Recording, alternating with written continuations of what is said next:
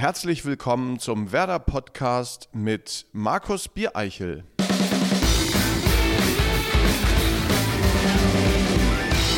Herzlich willkommen zum Werder Podcast, unserer digitalen Belastungssteuerung. In der vergangenen Woche, unserer Jubiläumswoche, gab es so viel zu sehen, dass wir euch jetzt mal wieder etwas auf die Ohren geben wollen. 100% Werder, um genau zu sein. Das ist zumindest der Anspruch, den wir gemeinsam mit unserem Partner Mediamarkt haben.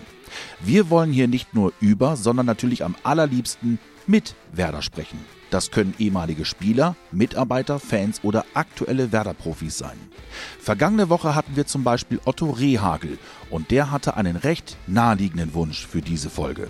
Ja, ich glaube, äh, als erstes äh, kommt für mich Marco Bode in Frage. Der ist ja eine ganz lange Zeit hier. Ja, und auch immer noch, denn als Aufsichtsratsvorsitzender lebt er zwar nicht im Tagesgeschäft, hat aber nach wie vor Einfluss auf Werder Bremen. Bekannt wurde er durch seine aktive Zeit bei Werder Bremen, in der er Deutscher Meister, Europapokal und DFB-Pokalsieger sowie Europameister und Vize-Weltmeister mit Deutschland wurde. Er ist leidenschaftlicher Schachspieler und war seit jeher auch abseits des Fußballplatzes jemand, der sich für Kinder und Jugendliche einsetzt. Herzlich willkommen, Marco Bode.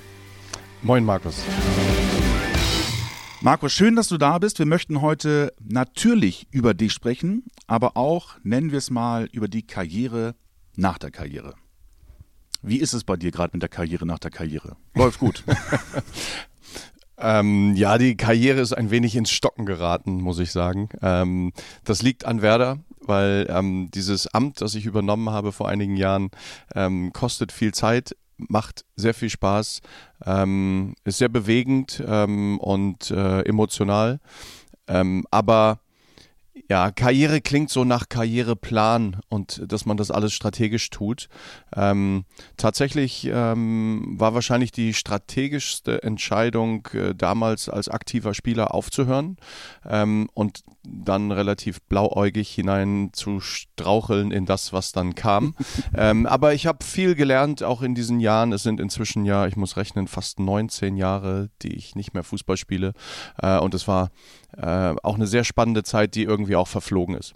17 Jahre sind es tatsächlich. Du hast 17, letzten, Entschuldige, ja, ich kann nicht letzten, mehr rechnen. Die letzten zwei warst du nicht mehr so. nein, nein, es sind 17 Jahre nur.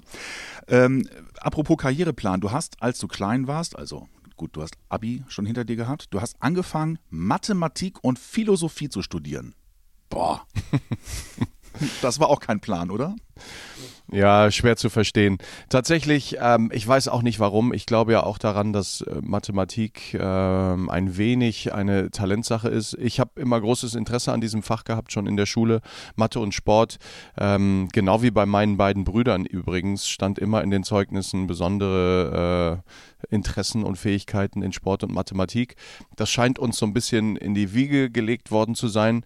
Und wir haben auch so Blödsinn gemacht, wie als Kinder zu Hause Kopfrechnen gegeneinander äh, um die Wette, angestachelt von meinem Vater. Ähm, und ja, diese Affinität äh, zu, diesem, zu dieser Welt der Mathematik ist noch geblieben. Also heute mache ich noch mit Werder-Kollegen im Trainingslager dann Mathe-Rätsel und bringe sie äh, zur Weißglut. Ähm, ja, aber das Studium war ein Stück weit ähm, ein, ein Tool, um mich auch ein bisschen mal abzulenken, um ein paar andere Dinge im Kopf zu haben als nur Fußball. Das brauchte ich schon immer. Ich glaube auch, um gut zu sein. Ähm, es gibt Spieler und Menschen, die können äh, sieben Tage die Woche sich nur mit Fußball beschäftigen. Das war bei mir nicht ganz so. Äh, ich war immer ein leidenschaftlicher Spieler, aber brauchte auch ähm, noch ein paar andere Dinge, mit denen ich mich äh, beschäftigen konnte warst du da Außenseiter? Also du bist ja in einer Zeit Fußballprofi geworden. Das klingt jetzt doof, aber das war noch ein bisschen Macho-Gehabe, also sehr viel Macho-Gehabe bei den Spielern. Ist man der Außenseiter, wenn man so Interessen komplett weg von dem Standard-Fußballprofi hat? Ich glaube, es wäre gelogen, wenn, wenn ich das nicht ein Stück weit auch bejahen würde. Also ein bisschen Außenseiter war ich hier und da, aber nicht so, das, das äh, klingt sehr negativ. Ich mhm. glaube, ähm, ich wurde hier und da als der etwas andere Profi bezeichnet und äh, das ist ja auch charmant oder es hat auch, äh, hat auch irgendwie ähm, etwas von einem Kompliment. Im Übrigen muss ich sagen, hier bei Werder, äh, auch in den 90ern, äh, die Dinge haben sich dann auch immer weiter entwickelt und es gab viele, viele andere Spieler, ähm, mit denen ich da mich austauschen konnte und die ähnliche Interessen hatten, auch über den Fußball hinaus. Ähm, und ich, ich, ich bin da nie was Besseres gewesen. Ne? Also mhm. jeder ist so, wie er ist, aber ähm, tatsächlich war ich wahrscheinlich jedenfalls nicht der ganz typische Profi. Du wurdest 1988 Fußballprofi, hast 13 sehr erfolgreiche Jahre erlebt, für die du auch mit dem silbernen Lorbeerblatt, also für die, die es nicht kennen, ähm, der höchsten deutschen Auszeichnung in der Bundesrepublik im Sport ausgezeichnet wurdest. War das für dich ähm, rückblickend eine rundum perfekte Karriere, auch ohne WM-Titel? Äh, ja, da sprichst du es an. Ne? Also mein allerletztes Spiel als Profi ähm, war das WM-Finale 2002 gegen Brasilien in Yokohama und das haben wir leider 2-0 verloren, wie die allermeisten äh, wissen werden. Und ähm, klar, das hätte ich gern noch gewonnen. Das wäre wahrscheinlich dann äh, perfekt gewesen. Ich bin insgesamt, muss ich sagen, sehr zufrieden mit, mit dem Verlauf meiner Fußballkarriere. Ähm, ich habe in einer tollen Mannschaft hier bei Werder in den 90ern gespielt. Wir waren in den ersten, insbesondere in der ersten Hälfte meiner Karriere, wirklich sehr erfolgreich mit Otto Rehagel, äh, den du ja gerade hier erst vor dem Mikro hattest. Und ähm, ja, da war ich ein, ein Teil des Teams und äh, Spieler wie Rune Bratzit, Mirko Votava, äh, Thomas Schaaf, ähm, äh, Uwe Hartgen, äh, Thomas Wolter, also man, äh, im Grunde, wenn wir nur die Vornamen durchgehen, dann weiß im Grunde, glaube ich, jeder, welches Team gemeint ist. Und das war eine besondere Mannschaft und ich war ähm, ein kleiner Teil dieses Teams und dafür bin ich sehr dankbar und, und freue mich, dass, dass ich diese Titel gewinnen konnte. Ähm, ob ich jetzt noch sozusagen, ob ich alles rausgeholt habe aus meiner Karriere, weiß ich gar nicht. Mir, mir fehlte manchmal vielleicht an der einen oder anderen Stelle etwas, was ich gerne hätte. Ähm, aber dafür dafür ist es dann doch ganz ordentlich gelaufen. Also, wie heißt das Buch von Per Mertesacker? Ähm, Weltmeister ohne Talent. Bei mir ist halt Vize-Weltmeister. Europameister. du hast einen Titel, also ist nicht so. Ja, das stimmt. Du hast 2002, da warst du 32, fast 33, du hast im Juli Geburtstag. Ähm, hast du deine Karriere beendet? 32 ist es nicht wirklich ganz alt im Fußballbusiness. Zwei Jahre später wärst du 34 gewesen und da holt Werder das Double. Hast du irgendwann mal drüber nachgedacht, das hätte ich noch miterleben können? Ja, na klar, ähm, habe ich das. Ähm, es kamen dann so Spieler wie Johann Miku, ähm, von dem ich mit meiner Art zu spielen sozusagen auch viel ohne Ball in Räume zu laufen.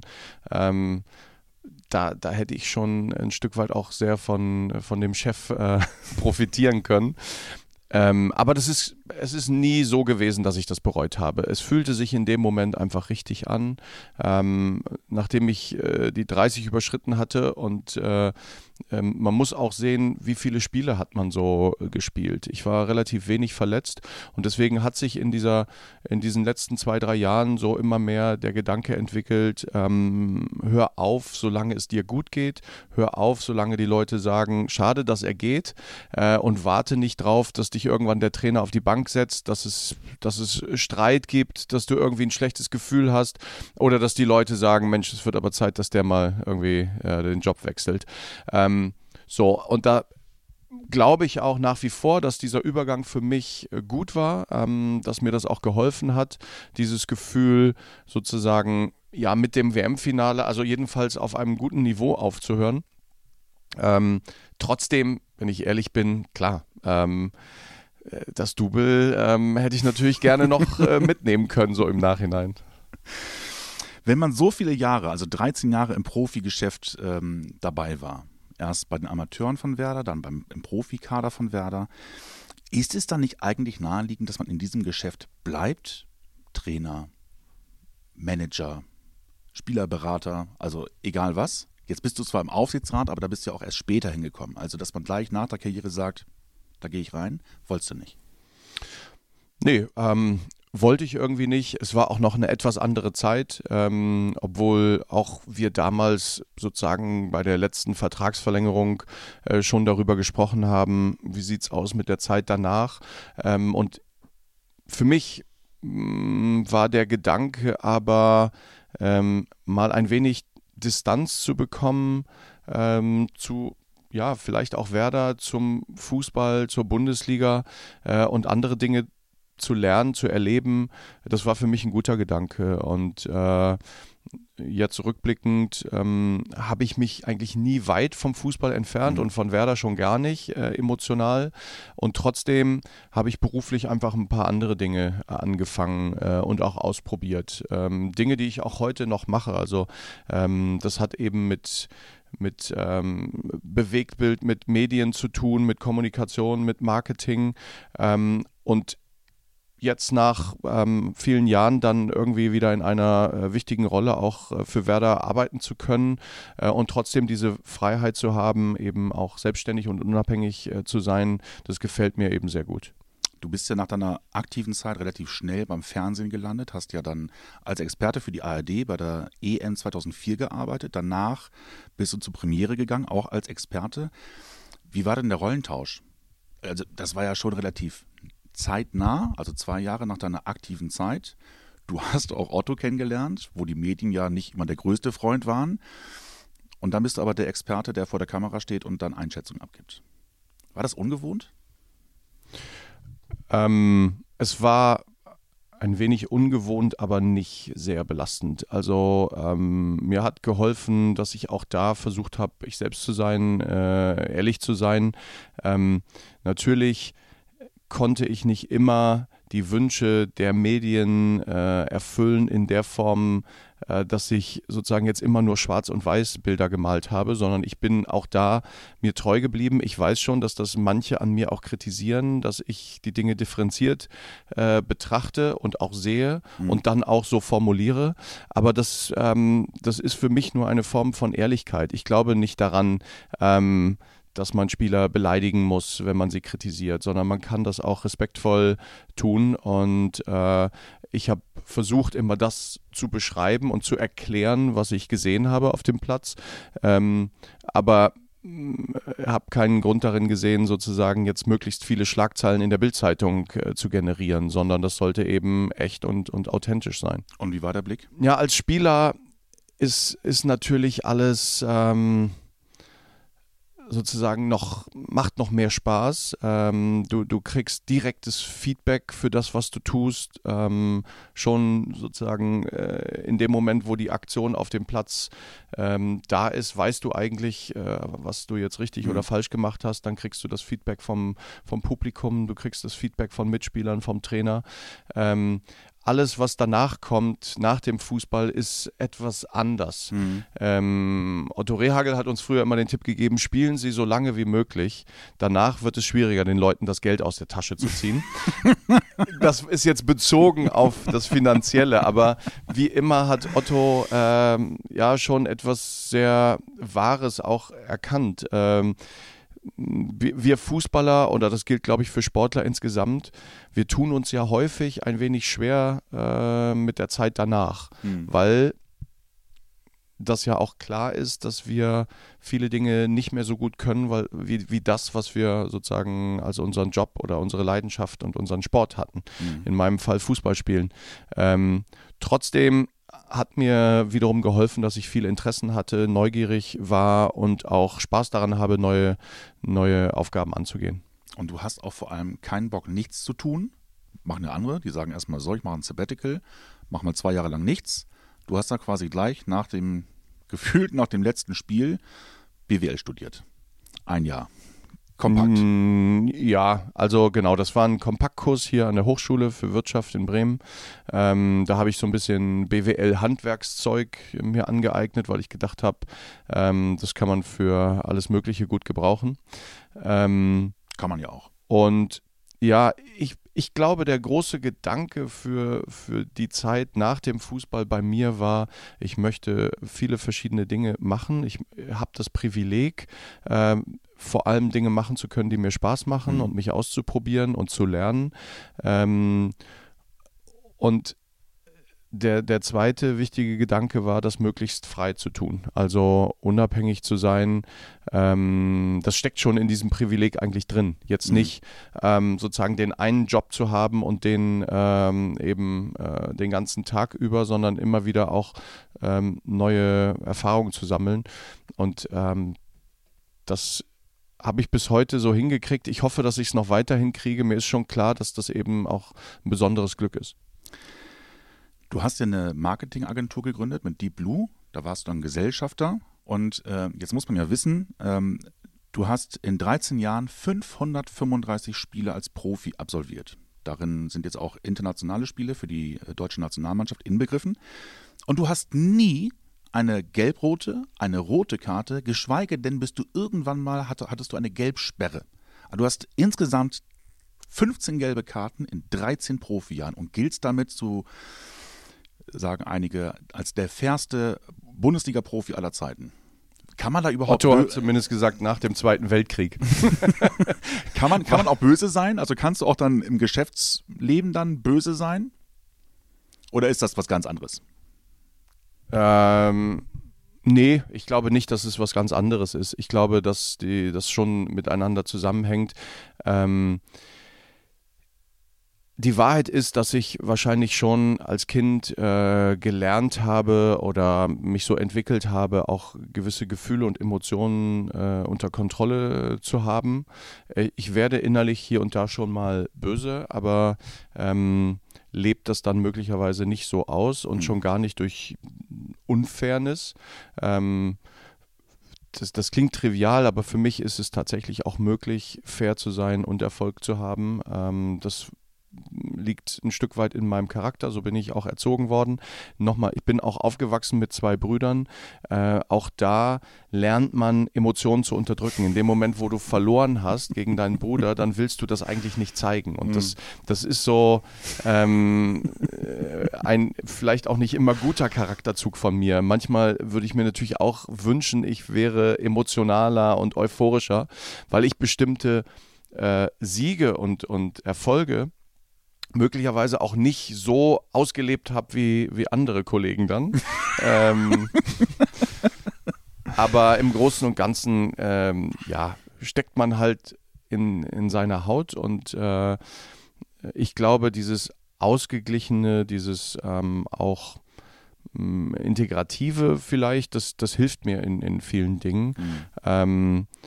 Weil ähm, ja immer da, wo Konflikte entstehen, wo, wo kontrovers diskutiert wird, ist es, glaube ich, auch wichtig, äh, ruhig zu bleiben und trotzdem ähm, immer wieder auch nach Lösungen und, und Kompromissen zu suchen.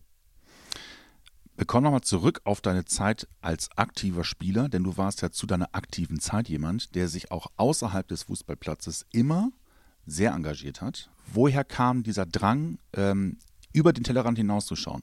Also ich glaube, es war kein Drang da, mit solchen gesellschaftlichen oder sozialen Themen unbedingt jetzt in die Öffentlichkeit zu kommen. Diesen mhm. Drang gab es nicht. Aber es gab im Grunde immer die Option oder es gab die Möglichkeit.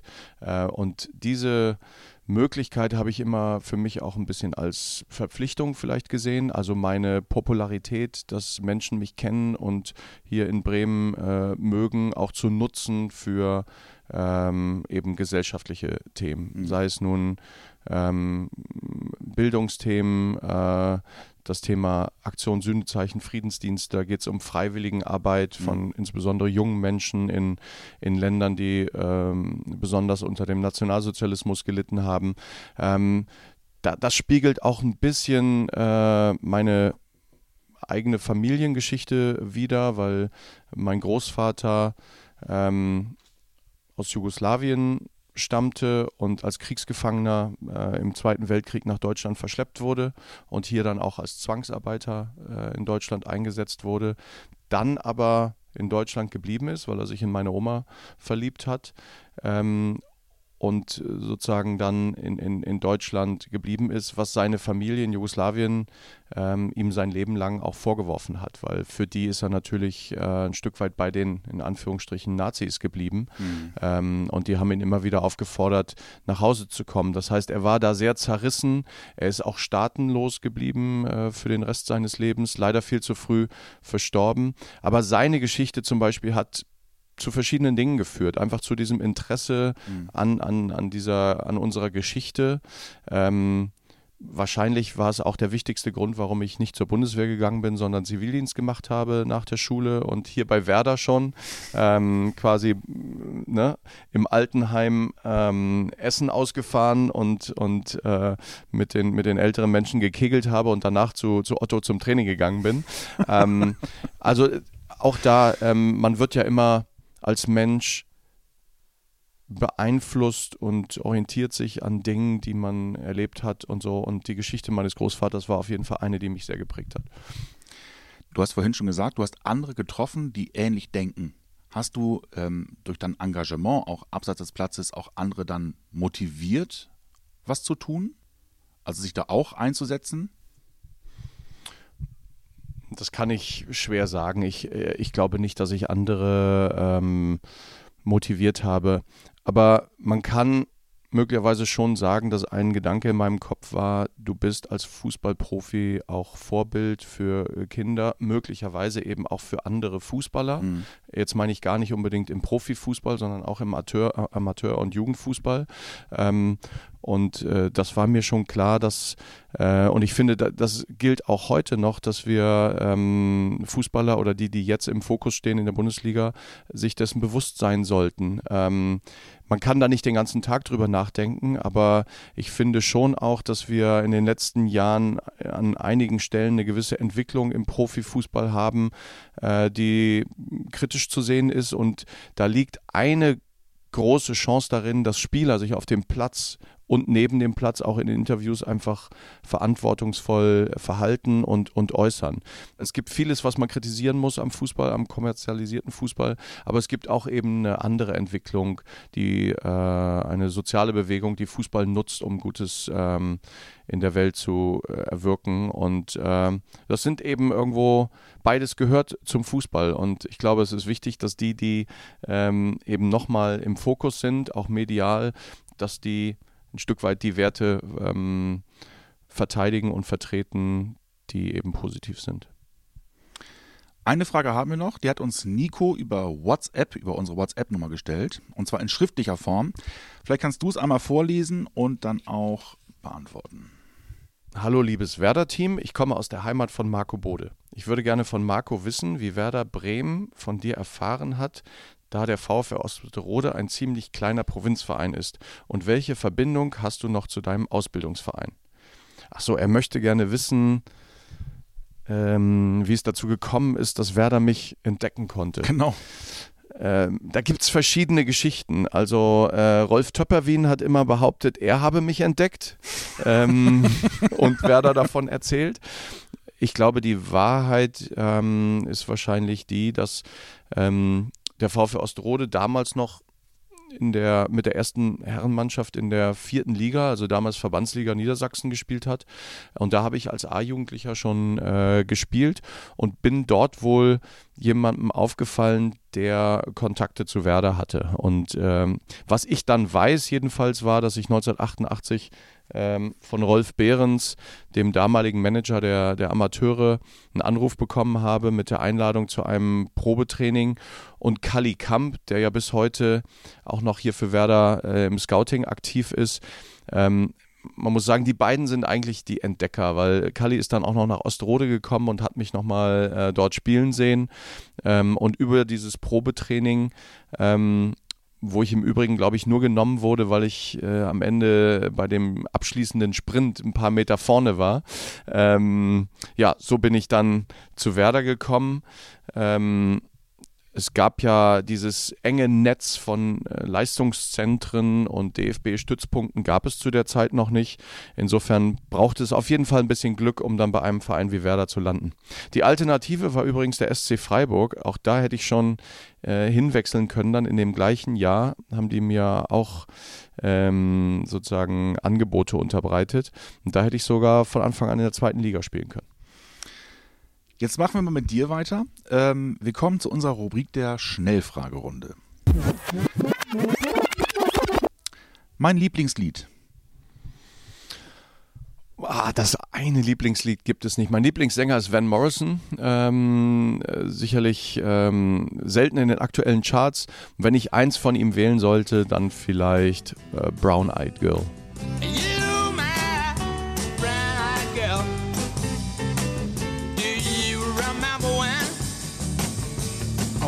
to sing sha la la la la la la la Just like that. Ich würde gerne einen Tag mein Leben tauschen mit. Einen Tag ähm, mit Donald Trump. Aber nur einen Tag. Um? Und dann vieles wieder rückgängig machen, was er angestellt hat. Um dein Amt niederzulegen. ja. Um dann an jemand anders zu übergeben. Mein Lieblingslied in der Kindheit. ähm, in meiner Kindheit bzw. Jugend habe ich tatsächlich so Sachen gehört wie die Pokes. Ähm, und da eines der schönsten Lieder der Pokes ist Fairy Tale of New York.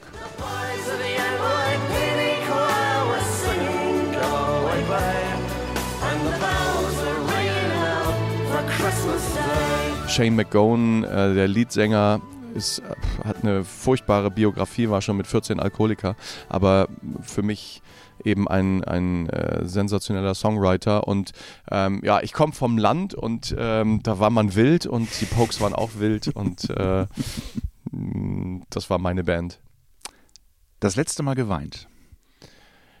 Ich muss zugeben, dass ich immer mal wieder weine, wenn ich äh, emotionale Filme sehe. Ja? Ähm, und insofern wird das nicht lange her sein, weil immer, wenn ich dann mal irgendwie ähm, vor dem Fernseher mit meiner Frau und meiner Tochter sitze und ähm, meine Tochter ist da relativ ähm, schmerzfrei, aber ähm, wir beide, wir Eltern, wir verdrücken dann schon mal hier und da eine Träne. Dieses Lied hörte ich früher vor jedem Spiel. Gab es das? Nein, das gab es nicht, das eine Lied. Ähm, aber wir hatten hier bei Werder äh, sozusagen auch früher schon mal die Aktion, dass man sich als Spieler ein Lied wünschen durfte, was dann beim Warm-up, äh, mhm. beim Warmmachen auf dem Platz gespielt wurde über das ganze Stadion. Und auch da habe ich mir Van Morrison gewünscht. Eigentlich kein typisches Stadionlied äh, in the Garden. You had the key to your soul and you did open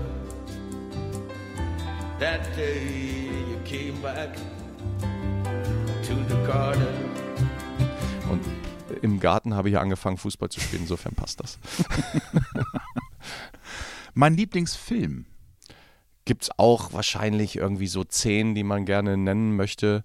Ähm, ein erster, der mir jetzt einfällt, und da werde ich jetzt aber nicht die Geschichte von Mandela nochmal erzählen, ist Invictus. Ähm, mit äh, Matt Damon über Mandela und äh, die Zeit des Rugby äh, World Cups von äh, 95. So viel erzähle ich, weil in dem gleichen Jahr habe ich mein erstes Länderspiel in Südafrika gemacht. Ähm, ein anderer Film mit Matt Damon, äh, den ich auch großartig finde, ist Good Will Hunting. Da kommt so ein bisschen meine Mathe-Leidenschaft wieder durch. Leider war ich nie so ein Wunderkind wie er in dem Film.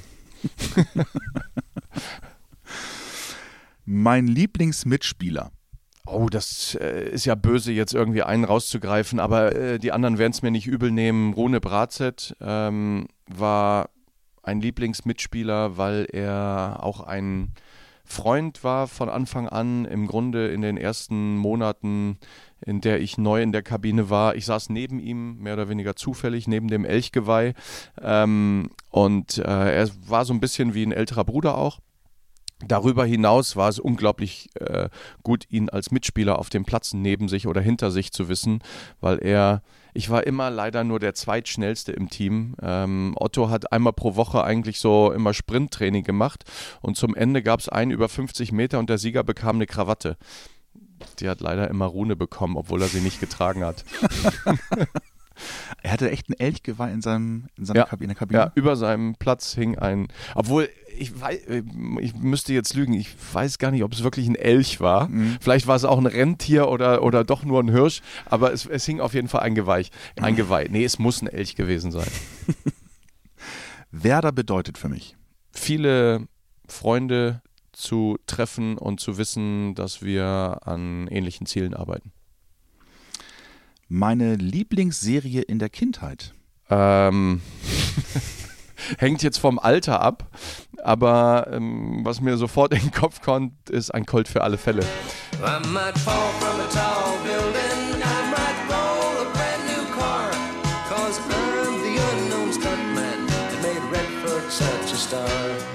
Colt Sievers, ne? Colt Sievers. Und Howie, Howie. der bekloppte Howie. Alle wollten diesen Wagen haben und auch die Badewanne irgendwo im Wald. Genau, etwas später dann natürlich auch Magnum. Ne? Ähm, und ich habe immer mit meiner Oma und ihrer Schwester, meine Großtante hat auch mit bei uns im Haus gelebt, habe ich dann immer als Kind Dallas geguckt. auch Am, am Montagabend, glaube ich. Ja, genau.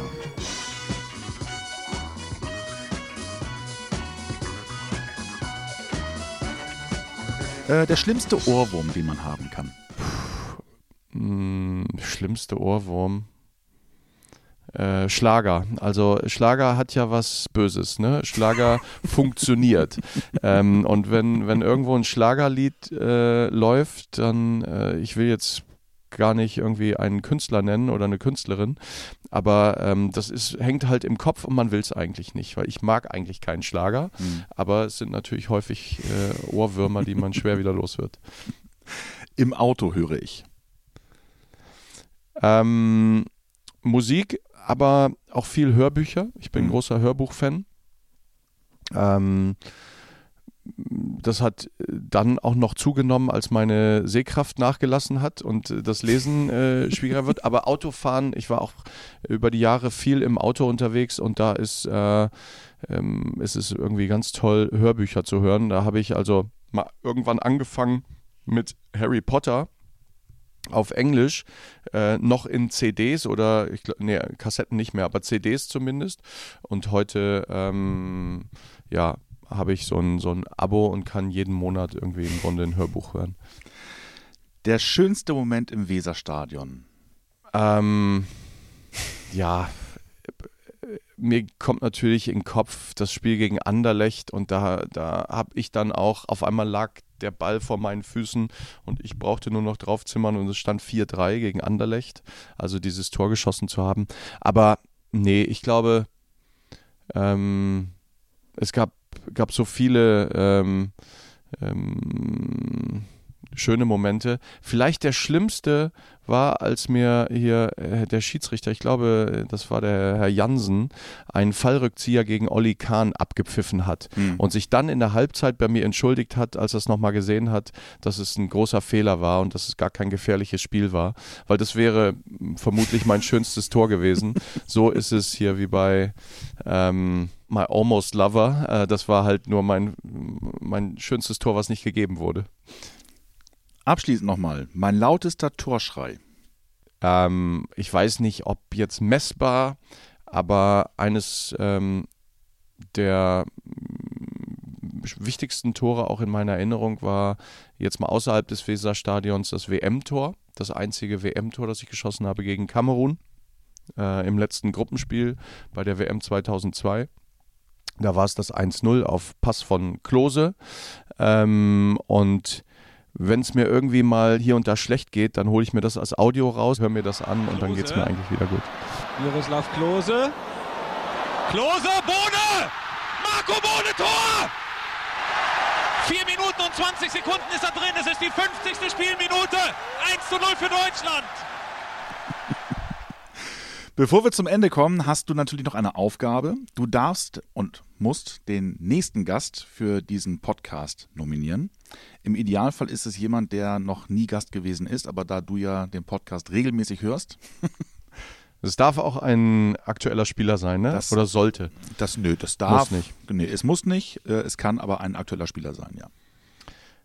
Der letzte, den ich gerade getroffen habe, ähm, bevor ich zu dir gekommen bin, war der äußerst sympathische, mega schnelle, zurzeit leider noch verletzte, aber bald wieder Tore schießende Finn Bartels. Finn Bartels. Ähm, hättest du eine Frage an Finn? Eine Frage an Finn Bartels. Ähm, ja, wer ist sein Lieblingsstürmer aller Zeiten bei Werder Bremen? Und er darf nicht Claudio Pizarro nennen.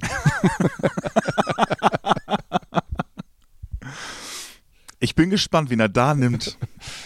Ihr könnt auch gerne Fragen einschicken an Finn Bartels und dieses Programm dann natürlich aktiv mitgestalten. Ihr wisst schon, wie es geht. Ich sage es noch einmal. Schickt einfach eine Sprachnachricht per WhatsApp an unsere Werder-Nummer 0174 668 3808. Alle Infos dazu gibt es auch unten in den Show Notes. Wir freuen uns darüber hinaus auch über Anregungen und Kritik, wenn es denn welche geben sollte. Marco, vielen Dank für deine Zeit. Da nicht für. Es hat sehr viel Spaß gemacht. Ich hoffe, du hast auch ein bisschen Spaß gehabt. Absolut. Hat sehr viel Spaß gemacht und ähm, ich freue mich schon auf Finn. Danke euch fürs Zuhören. Denkt daran, diesen Kanal auch bei Soundcloud, Spotify oder iTunes zu abonnieren, dann verpasst ihr keine Folge mehr. Hört gerne wieder rein, kommende Woche dann also mit Finn Bartels. Bis dahin, macht's gut. Tschüss.